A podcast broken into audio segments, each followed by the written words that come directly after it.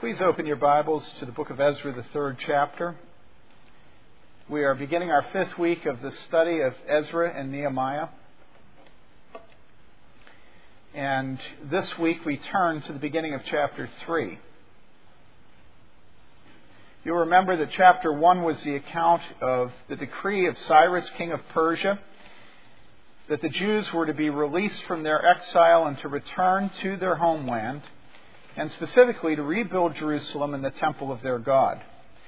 And then chapter two is an account of the return itself, including the names and the lineage of those who returned and their gifts toward the restoration of the temple. Chapter three then here is the commencing of that work as the people of God first set up the altar that is the center of the true worship of the living God. The altar that Jehovah commanded through his servant Moses. And these are the details of that restoration. Let's read and hear the word of God, which is eternally true. Ezra three, one to nine. Now when the seventh month came and the sons of Israel were in the cities, the people gathered together as one man to Jerusalem. Then Jeshua, the son of Jozadak, and his brothers, the priests, and Zerubbabel, the son of Shealtiel, and his brothers, arose and built the altar of the God of Israel to offer burnt offerings on it, as it is written in the law of Moses, the man of God. So they set up the altar on its foundation, for they were terrified because of the peoples of the lands. And they offered burnt offerings on it to the Lord, burnt offerings morning and evening. They celebrated the Feast of Booths, as it is written, and offered the fixed number of burnt offerings daily, according to the ordinance, as each day required. And afterward there was a continual burnt offering also for the new moons, and for all the fixed festivals of the Lord that were consecrated, and from everyone who offered a freewill offering to the Lord. From the first day of the seventh month they began to offer burnt offerings to the Lord, but the foundation of the temple of the Lord had not been laid. Then they gave money to the masons and carpenters, and food, drink, and oil to the Sidonians and to the Tyrians, to bring cedar wood from Lebanon to the sea at Joppa, according to the permission they had from Cyrus, king of Persia. Now in the second year of their coming to the house of God at Jerusalem, in the second month, Zerubbabel the son of Shealtiel, and Jeshua the son of Jozadak, and the rest of their brothers, the priests and the Levites, and all who came from the captivity to Jerusalem, began the work, and appointed the Levites from twenty years and older to oversee the work of the house of the Lord. Then Jeshua with his sons and brothers stood united with Cadmiel and his sons, the sons of Judah and the sons of Hanadad, with their sons and brothers, the Levites, to oversee the workmen in the temple of God. This is the Word of God, and it is eternally true. Now, we're studying this because we're in the middle of building. We're in the middle of building a place of worship. Uh, our worship is very different from the worship of the Old Testament. We'll get into that more at the end of the sermon. Nevertheless, it is what we're building. It is a worship, a place of worship, a worship center, a house of worship, uh, a sanctuary, a place where it is dedicated to the glory of Jesus Christ, and where the people of God can be united in that glory and that worship. Now, the Jews that we're looking at and reading about, the Jews who have returned to their homeland, have been there now for just a few months. They're settled in different cities that are scattered about the homeland. And when the seventh month arrives, what do they do? Well, when the seventh month arrives, they come together. They are united. It says in verse one, now when the seventh month came and the sons of Israel were in the cities, what? The people gathered together, how? As one man to Jerusalem. Now this morning I would like to study together the unity of the people of God and ask of the Holy Scriptures what it was that produced such unity that it could be said of them that they gathered together as one man to Jerusalem. And we're going to look at three factors, three causes of their unity. First, they were united by terror. Second, they were united by obedience and worship. And third, they were united by Jesus Christ. Now, I don't think any of you will take issue with the second uh, cause of their unity, but probably the first one strikes you as a little strange. And probably the third one you're thinking, where did that come from? But here they are. They were united by terror, number one, by obedience and worship, number two, and by Jesus Christ, number three. All right, first, the interesting one, terror. They were united by terror. You saw this strange verse in chapter three from which we have received the title for our sermon this morning. It says in verse three, so they set up the altar on its foundation for why? For they were terrified because of the peoples of the land. And they offered burnt offerings on it to the Lord, burnt offerings morning and evening. Now we read here that the people were terrified by the peoples of the lands. What, who were these peoples of the lands, and why did they cause such terror? Now this will be an increasingly important question as we go through Ezra and Nehemiah, because a lot of the plot depends upon the opposition of the peoples of the land to the work of rebuilding the temple and rebuilding Jerusalem. But who were these peoples? Well, we don't know. There are many uh, guesses. Uh, we do believe that the animosity, and that might be a euphemism, the hatred that prevails between the Samaritans and the Jews at the time of Christ is the result of what begins here, namely the mixing together of the people who had never left Israel, who had never left the Promised Land, and the people who had left and then came back. Now, why such hatred? Well, it can be for a variety of reasons. Um, number one, probably the people that were in the land, living in the land at the time, were mongrels. They were uh, they were not pure blood. They had uh, probably a combination of Jewish and, and Gentile origins, or Jewish and other nation origins. They uh, could not lay claim to being pure-bred Jews. All right, and so uh, that would be one source of tension. Another source of tension would be the fact that it's likely that they, being a people, in other words, being humans, were not devoid of worship. It's a law of human nature that we worship. The question is what we worship.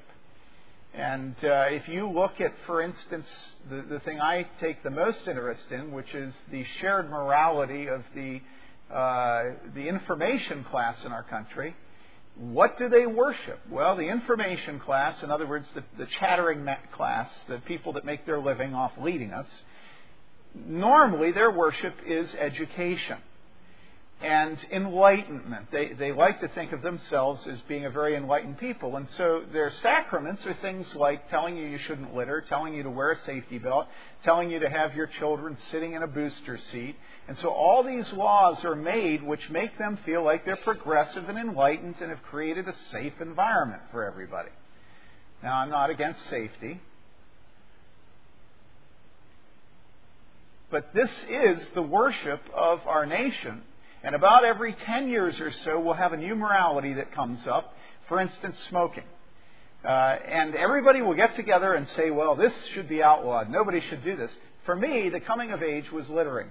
When I was a young man, all of a sudden, there was this amazing thing where we all decided that we were going to get rid of littering. And so I did it myself. I still do it. If I see somebody litter, I'll honk the horn at them, you know. And, and so, as a nation, the question is not whether we'll worship. We will. We'll worship. Um, but the question is, who will we worship? What will we worship? Will we worship ourselves, our progressive ideas, our our safe environment, our our uh, diversity, our pluralism, uh, PhDs? Will we worship um, our cars? We were driving somewhere recently, and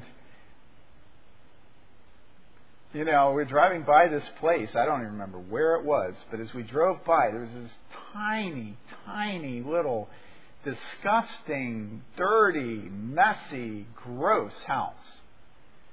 You know, it's like somebody had, you know, taken a pile of mud and thrown it through the air, and it landed and went splat, and there's where people lived, right? But out in front of that house was a pickup truck. And there was nothing gross about the pickup truck. It was beautiful. It was shiny. It was clean. There wasn't a dent on it. And there was a man standing, polishing his pickup truck. And this is very, very clear that that man worshipped that truck, and that what happened in the house didn't really matter to him. You understand this? All right, we do worship. The question is, what will worship? The question is, who will we worship? The question is, where will we worship? You can't take religion out of man.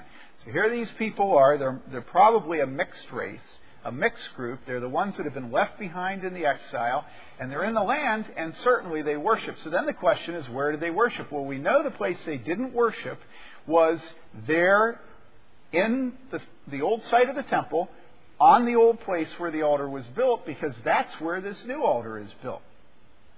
And so it's likely that they were worshiping in ways that were not in conformity with what God had commanded. They probably thought that what really mattered was their hearts before God.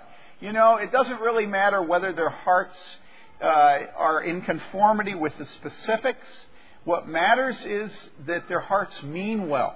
All right, you've heard the expression, the road to hell is paved with good intentions. Well, that goes completely against the grain with, with us, because as Bible-believing twenty-first century Americans, what we really think matters is only the heart. And every time we read the story in the Old Testament about how uh, the guys were carrying the ark and they reached out to steady it so it wouldn't fall on the ground, and they were struck dead, we go, where did that come from? Doesn't God see their hearts?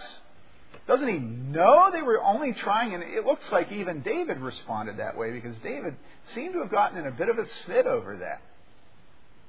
And then, you know, you think about Nadab and Abihu, who didn't follow the scrupulous letter of the law of God about uh, incense and how they were to burn their fires, right? They're struck dead. And we go to Ananias and Sapphira. So here's the theme. The theme is God is specific. And so here you have one group that's in the land. They're a bit mongrel, probably. They're, they're, they're, they're not worshiping God the way He commands, because they're not there in Jerusalem at the site of the temple with an altar. We don't know where they are, what they're doing, but probably it's the equivalent of what you see all through the Old Testament, where the kings are summed up as those who did tear down the high places. In other words, they're probably out in their local city, their local town, and they've gone up to a high place, a place that seems closer to heaven, and they've erected an altar there, and they have a decentralized worship. You know, and again, we could easily see ourselves going along with this, because we don't like centralization. We don't like Washington being what determines everything, with states' rights and everything. And we certainly don't like denominations. You know, centralized worship, general assembly, you know, that just seems, you know. I mean, who needs that? Again, just our hearts, me and God. Or maybe me and Rob and God. Or me and Rob and Catherine and his children, me and Merrill and her, and me and my mother, and, and, and but us, you know, those of us that know each other and like each other. And so what else happened? Well, you've got probably mixed race, you've got probably mixed up worship procedures, and then you have what everybody ought to know who's ever been in a club or a church, and that is you've got the old-timer and the new-timer conflict, right?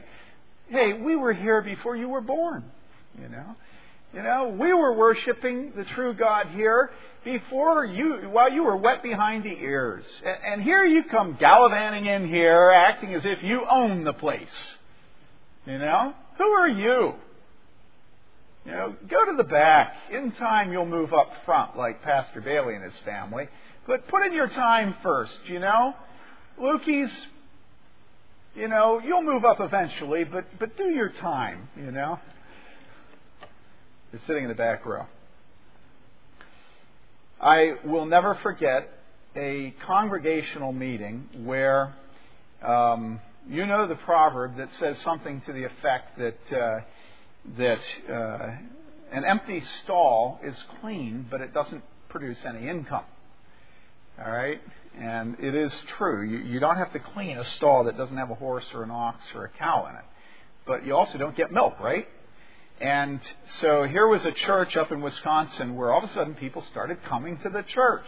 And pretty soon there were children there. And sometimes the children would write on the walls and, and, and have to be taken out of the service to be spanked and things like that, you know. And it was disrupting.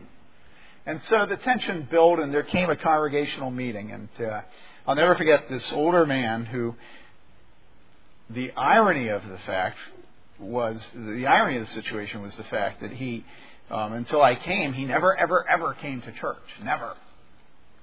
And then when I came, he started coming. But his name had always been on the membership list, so I think he thought he was an old-timer. So we come to the congregational meeting, and the man stands up, and, you know, it's when the, you know, everything is intense, and he stands up, and um, he, he sort of casts his eye across the crowd, and he says, um, uh, now I'm going to forget what were his exact words. It wasn't old-timers and new-timers. Oh, I know what it was. He he just he just took all these new people and he said, you know, you know, who cares about these Johnny-come-latelys? That was the word, Johnny-come-latelys, you know, and they were just cast out. It just didn't matter to him, all these Johnny-come-latelys. Well, that's probably a lot of the tension that we'll see developing between Ezra and Nehemiah. They were just all Johnny-come-latelys. You know, they'd gone off to another nation. They'd inherited their habits, their wealth. You know, they were bringing corrupt money into the, the promised land. You know, the money and the wealth of Cyrus and their neighbors. You remember that, that they, that they had, just like the Israelites when they left Egypt. They had all this money given to them by, by these people of this pagan land. And he's like, look, guys, we were here before you ever had heard of Jerusalem. Now, it's an exaggeration. You get the point. Now, just, you know, fit in. Fit in, right? Now, how intense was it? It was much more intense than any congregational meeting I've been a part of. Uh, sometimes we uh, we look at what goes on in the church and we think it's awful, but it was nothing like the tension that was here. Nothing like it. Why? Well, because of the little word. What's the word? It says in verse three, they were what? They were terrified. Why were they terrified? Well, you don't get terrified because you think somebody's going to block you from using the drinking fountain after church. Or because they won't serve you coffee as quickly as you want it, or because they won't shake your hand, won't give you a bulletin. Or because you'll sit in their seat and they'll say, that's my seat. You get terrified because there's a threat to your life or the life of your loved ones. Whatever was going on, it was so intense that they believed that their very lives were in danger. And so what happens? Well, let's recognize that these people who had come back from exile and who wished to honor God, these new-timers, these Johnny-come-latelys, were absolutely petrified. They were, they were terror-stricken by the threat that was posed by the peoples of the lands, by the old-timers. Now, why would I then say that terror produced unity? Well, are you aware of any other place in the Bible that terror produces unity? Now, you could think of many places, and this isn't a game to see if you can think what I'm thinking, but there is a place I'm thinking of. And that is, would you turn with me to Psalm seventy-three?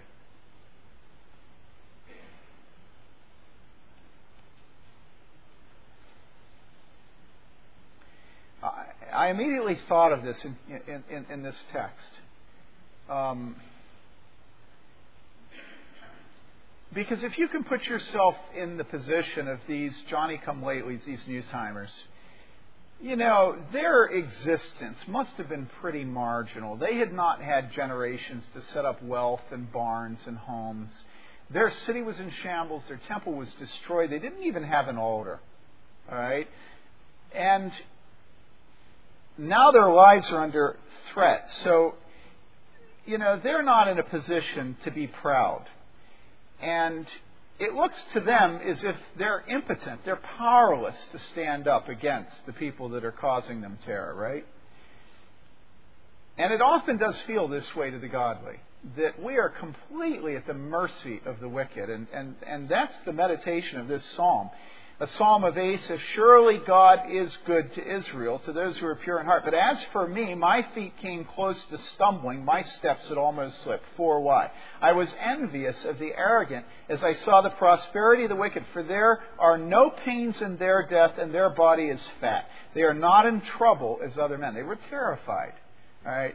And they look out at these wicked old-timers who are threatening their lives and the lives of their loved ones, and they say, they're not in trouble as other men, nor are they plagued like mankind. Therefore, pride is their necklace. The garment of violence covers them. You know, they're threatening to kill us. And there's no consequences, God. Their eye bulges from fatness. The imaginations of their heart run riot. They mock and wickedly speak of oppression. They speak from on high. They have set their mouth against the heavens, and their tongue parades through the earth. Therefore, his people return to this place, and waters of abundance are drunk by them. They say, "How does God know? And is there knowledge with the Most High? Behold, these are the wicked, and always at ease they have increased in wealth." You see, this is what the feeling would be. As they look at their neighbors, these old-timers, they're terrorized. It looks to them like there are no account, there's never an accounting for the wicked. They don't ever have to worry that God will hold them accountable for threatening oppression, that God will take away the fatness that even bulges out their eyes.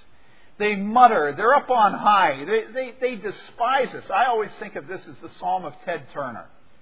All right? Absolutely nothing to worry about except maybe his wife, Jane Fonda, will become a Christian. Of course, a Christian who we wish someone would instruct her a little bit on some details, minor details, I say facetiously. But nevertheless, we're not on Jane Fonda, we're on Ted Turner. And and here we have Ted Turner. He struts. You know, his team wins the World Series. Just paraphrase it. You know, and he even seems to maybe be coming out of the A O L uh, Time Warner thing fairly clean compared to the rest of them. And he makes fun of Christians, and particularly Bible-believing Christians. And so here the Israelites are. They're looking around, and they've returned from exile. They're terrorized. And then here's the temptation. Look at it, verse fourteen. Or fifteen.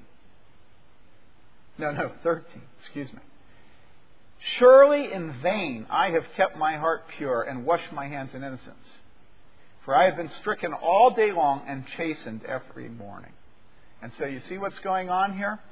Threatening oppression. Life is in danger. The wicked are parading. They have absolutely no shame. They have absolutely no fear. They don't believe God sees, and they are about to, to wipe out the righteous.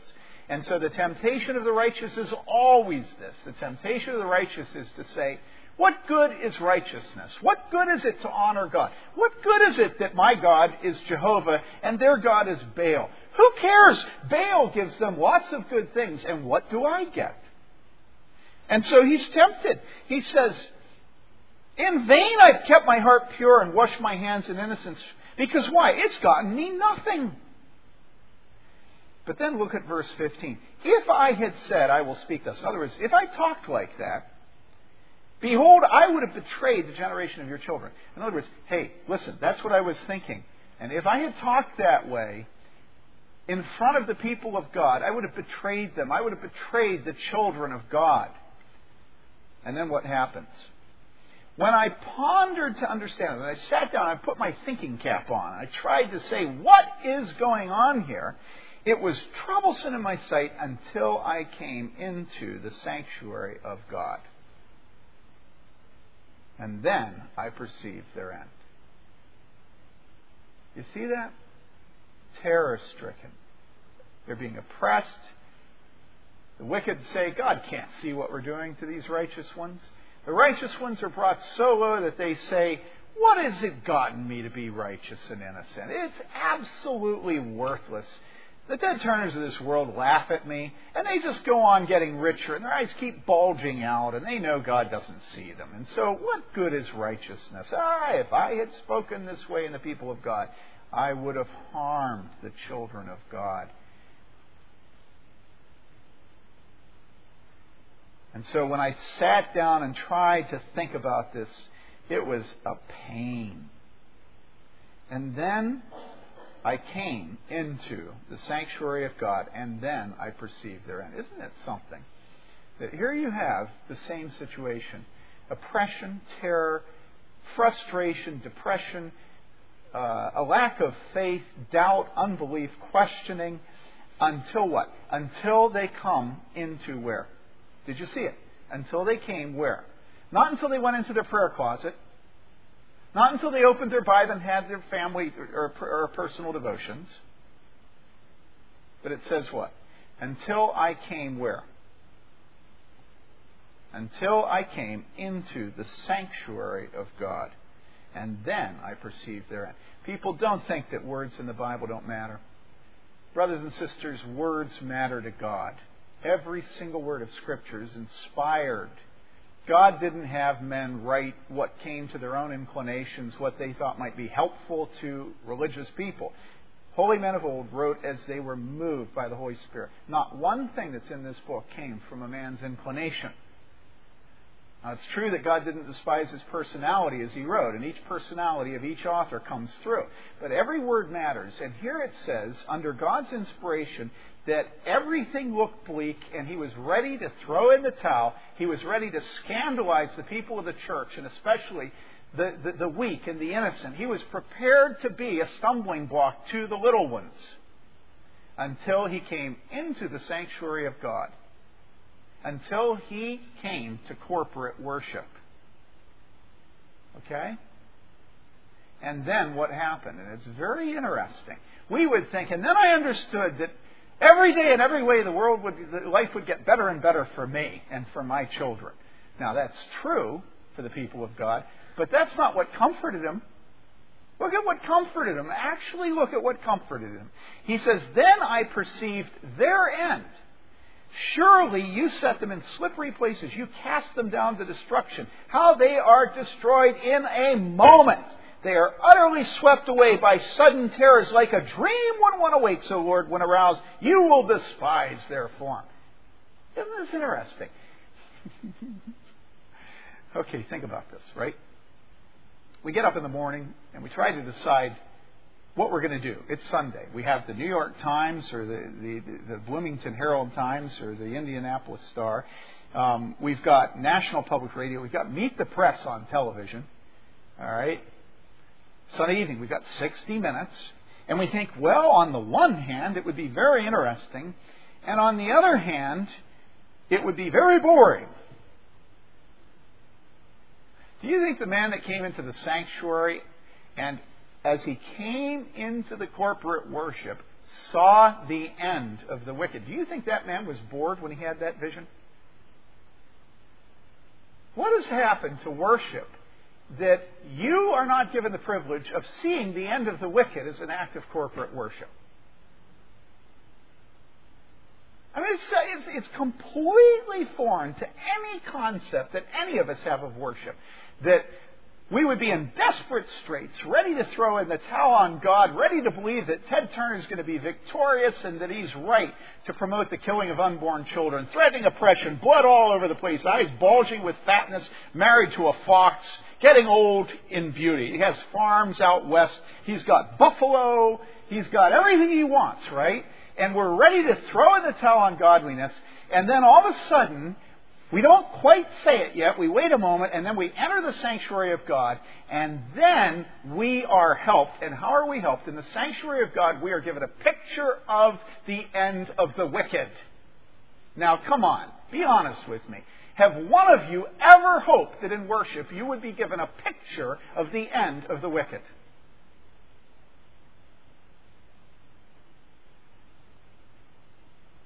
How to choose a church. You know, a little pamphlet, you know. You know, do they have coffee when you walk in? Do they greet you? You know, do you see that the pastor loves his wife and his wife loves him? Is there a sense of proportion? You know, can he make a joke? You know, and will he present you a picture of hell? Doesn't fit, does it? What do you think it would be like if you were to go out to the churches of this land and, and, and examine them under the criteria of how many of them are given a picture from the pulpit in worship of the end of the wicked?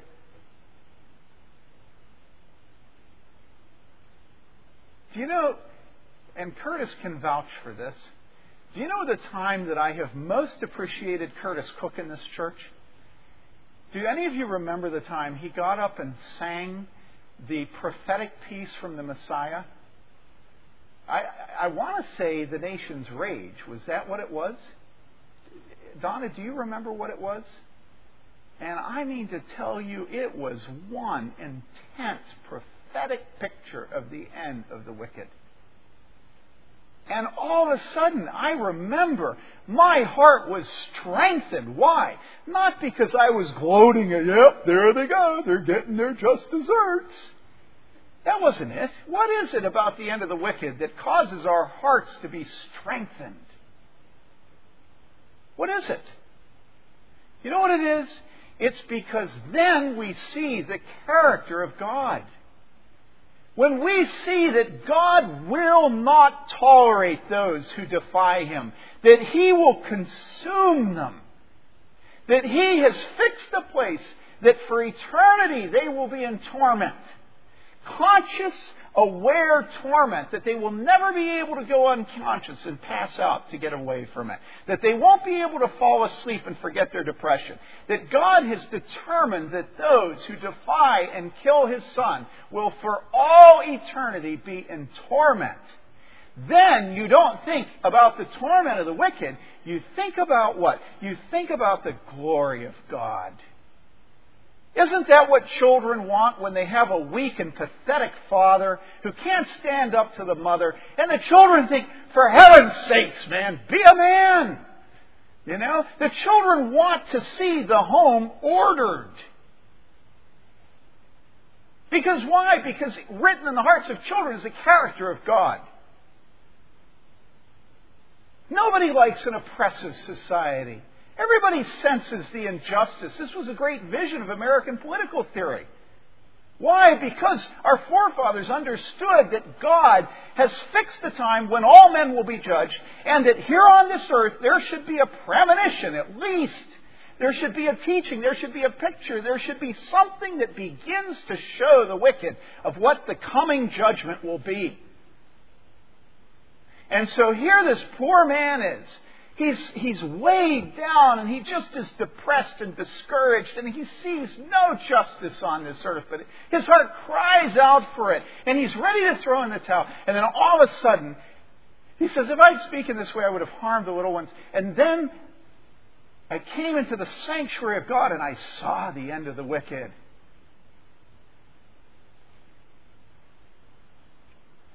And so here the people of God are. They're terror-stricken. And so what do they do? They come to the house of God. Now, the house of God is broken down. The foundations are destroyed, let alone the superstructure. And so what do they do? They don't wait until the temple was there, do they? Right away, they begin to worship. Right away, they begin to worship. And even though there's no wall and there's no covering and all of the different parts of the structure aren't ordered according to God's command, they take their hands and they take stones that are field stones, not cut stones, but field stones, and they build an altar. And what do they do? In the seventh month, they begin to worship God. So the terror drives them to worship. Worship unites them. And the second thing is, they're not just united by the terror, but then they're united by the worship. And that worship is not just a sort of heart means well, good intention, sort of me and Jesus, and let's get together and sing some choruses. It only takes a spark to get a fire going, and soon all those around can warm up to its glowing. That's how it is with God's love. Once you experience it, you want to sing, it's fresh like spring, you want to pass it on. Or whatever it goes in years. Okay, now that's a fine song for a campfire. But what is corporate worship? Is it just that our hearts are united in sort of inclination, sort of about Jesus, in a sort of kind of way at a sort of kind of time? You know? No. What does it say? It says, now what? When the seventh month came, they were united by terror, and then they were united in worship and by obedience in worship, because it says the seventh month.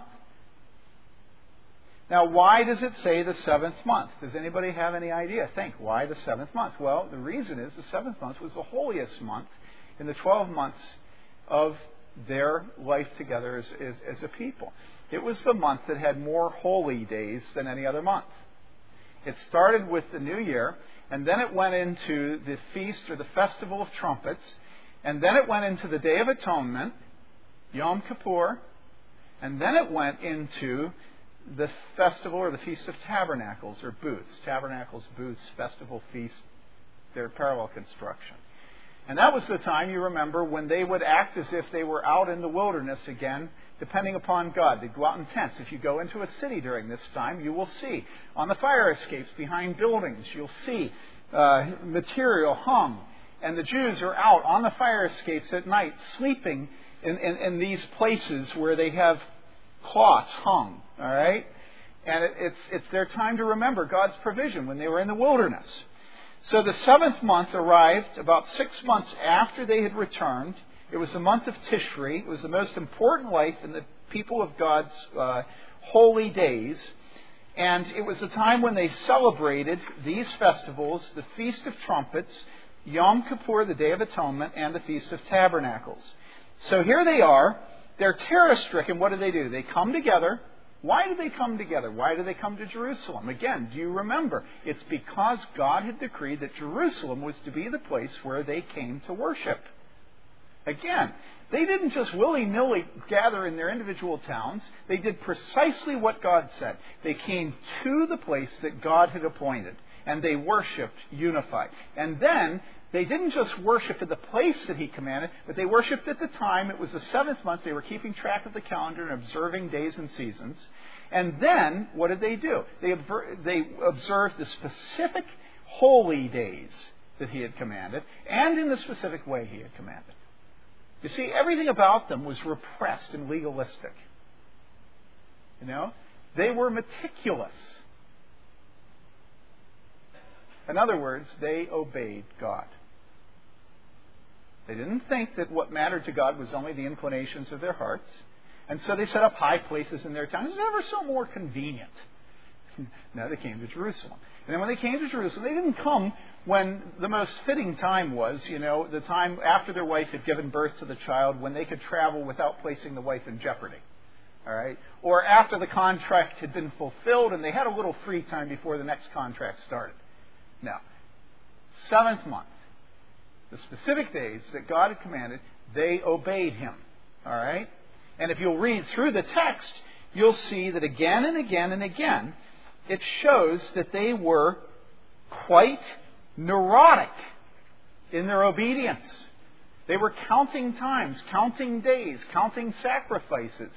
Uh, they were very specific in the way that they did it. Isn't that interesting? Um, if you look at the text, you'll see uh, all throughout it what it says. Um, look at it in verse four, for instance. They celebrate the Feast of Booths, and how do they celebrate it? It says what? What does it say? It says, as it is written. You see? And then look next. Offered what? The fixed number. You see this? You pass over when you read these things. But it's, as it is written, the fixed number daily. And then the end of the verse, according to the ordinance. Okay? And then the end of the verse, as each day required. And this is what you'll see all through the text. Every single thing they do is according to the command of God. Okay? Now, what's the application? Well, the application is very clear. Terror drives them together to corporate worship, but that corporate worship doesn't unite them unless it's done how? I mean, think of the corporate worship at the bottom of Mount Sinai. Corporate worship, people of God, did it unite them? No. What happened? They went through the camp and they killed as God's judgment. It wasn't a uniting service, right?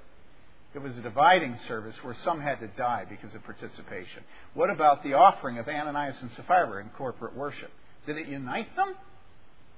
No. What about Nadab and Abihu? Did it unite them? No. What about straightening the ark? Did that unite them? No. And even, what about Michael and David? When he's dancing in front of all the young women of Israel, did it unite him with his wife? No. You see, worship, if it isn't according to God's plan, it doesn't unite. It brings judgment. Okay? And worship, if it includes people whose hearts are not in agreement with God and who have no fear of God, it doesn't unite them. They just look at worship and they say, these guys are making idiots of themselves. Don't they have any self-respect? Here they are jumping up and down and clapping in worship. Don't they know that's not permitted? And she despised her husband because he was making an idiot of himself in front of the young women of Israel, and she had her position to maintain and her dignity to protect.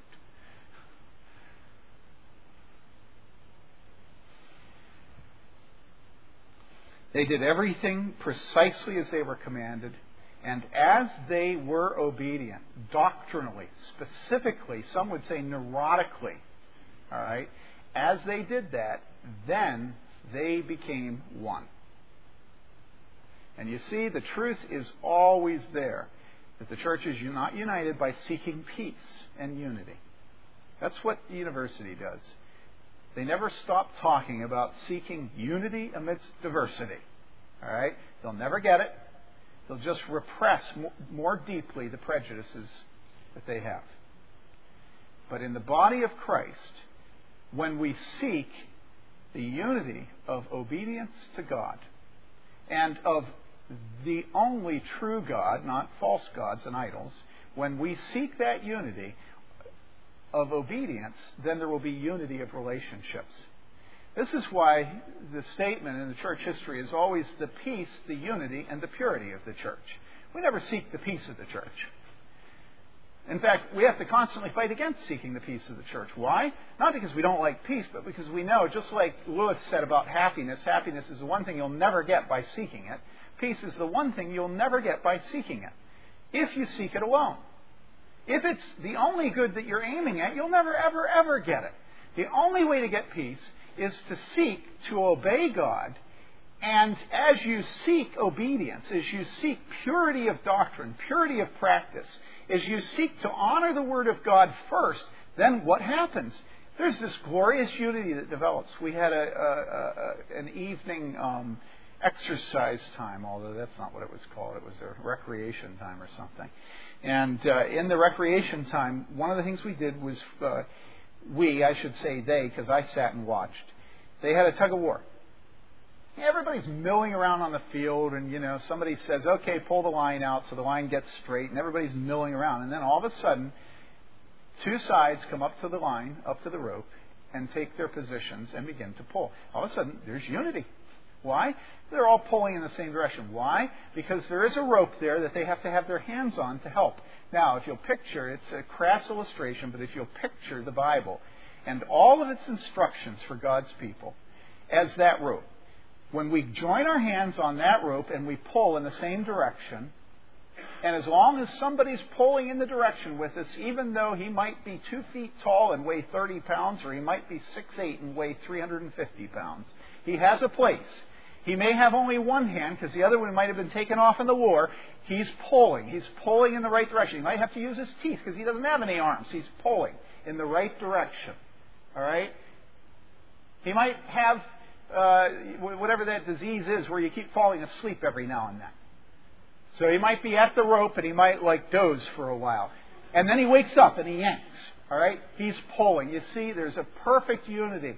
Because the Spirit of God through the Word of God and the character of God and our God, not their God, not any God, our God, the only true God, it creates a beautiful unity in the church. The unity of terror, the unity of obedience and worship. All right? Doing everything that the Bible commands. And then finally, I said, I promised that I would end with Jesus Christ. Now, where do I get Jesus Christ? Well, look at the sacrifices. Just picture them in your mind. What sometimes is referred to as that riot of blood in the Old Testament. Now, what do the sacrifices point to? Well, they point to two things. You remember in the New Testament it says that the Holy Spirit, when He ministers, that He will convince us and convict us of sin and of righteousness and of judgment. You remember that? Now, what does all this riot of blood do to us? We see these animals with their necks slit and the blood being poured out on the ground and then them being consumed in the fire. What does that say to us? Well, it should say It should convince us by the power of the Holy Spirit of sin and of righteousness and of judgment. How sin? Well, look, why is somebody dying? Why is an animal losing its life? Does God delight in the suffering of dumb creatures? No. We know in Nineveh it says that God cared about even the animals of Nineveh and didn't want them to be judged. We know that Jesus says that a sparrow doesn't fall without God's awareness. So why would God have animals have their throats slit, have their blood poured on the ground, and have them consumed on an altar? Because that is a picture to us of His judgment on all unrighteousness, on every creature that shakes his fist in the face of God and says, I will defy the living God. What happens? What happens is that their end is coming. And every time one of these animals is killed and their body is sacrificed and consumed, devoted to God, all right, every time this happens, this reminds us of what? The fact that we cannot stand before a holy God, and that there must be a sacrifice for forgiveness of sins. That without the shedding of the blood, there is no forgiveness of sins. And so the first thing you're forced to, to look at is sin. What else could justify such a riot of blood? And then the second thing that you're reminded of as you look at that animal is that if that animal being sacrificed is pleasing to God, either it's that the animal itself is able to purchase redemption for us and forgiveness of sins, or that the animal points somewhere. And all of us believe that those Israelites weren't saved because they were obedient to God and did the sacrifice thing. When has obedience ever purchased salvation for us? Have you tried? Have you tried to obey God? You know that the first step towards salvation is you try. And as you try, what happens? It's absolutely hopeless. If you've really tried, you know that there's no way you can ever please God. All our righteousness is, is menstrual rags. The best we can muster is filthy. And so it wasn't that they were doing everything they were supposed to do, and so God said, all right, you've been obedient, then I'll save you. But it was that as they performed the details of worship as God commanded, what happened? Their attention was driven where? Where was it driven? It was driven to the Lamb of God whose blood was shed for the forgiveness of sins. The Lamb of God. The perfect Lamb of God. And all that riot of blood was pointing to the precious blood of our Lord and Savior Jesus Christ, whose blood purchases forgiveness of sins to all who look to Him. As Moses was lifted up in the wilderness, so the Son of Man will be lifted up, that all who look to Him will be saved. You see? So here we are in the Old Testament. They're terror-stricken. They go out and they go to Jerusalem. They go in the seventh month. They go on the days they're supposed to. They take the animals. They kill them. And as they kill these animals, what happens? Their attention is driven to the one who God would provide as a perfect sacrifice. Their attention is driven forward to the coming one, the Messiah. The one it says in the book of Isaiah, the fifty-third chapter, that He was wounded for our transgressions. He was bruised for our iniquities. The chastisement of our sin was upon Him, and by His stripes we shall be healed. All we like sheep have gone astray. We have turned everyone to his own way, and the Lord hath laid on Him the iniquity of us all. And then what happens? Guess what?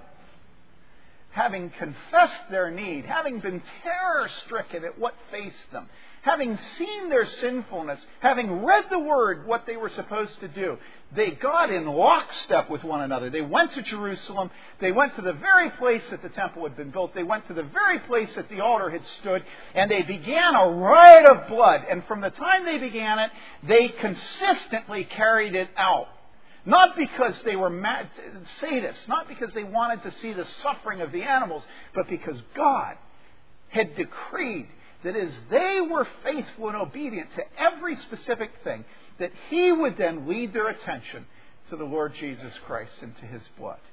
And that they would realize that God is a merciful God who provides for our forgiveness of sins. That all those who come to Him, He will never cast out.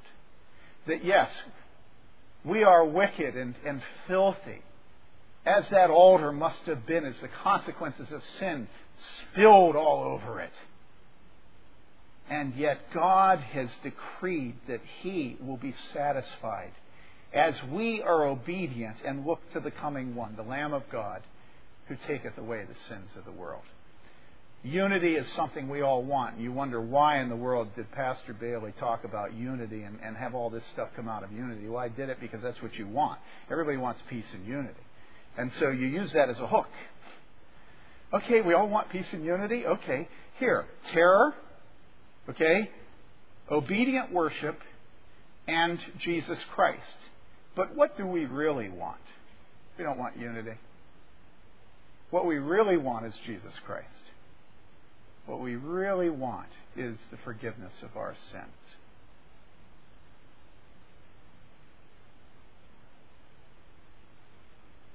And when we get to heaven, what will we really delight in it that will give the unity of heaven, the light of heaven, the sun of heaven, the moon of heaven, that will give heaven everything that it needs? It will be our Lord Jesus Christ. Let's pray.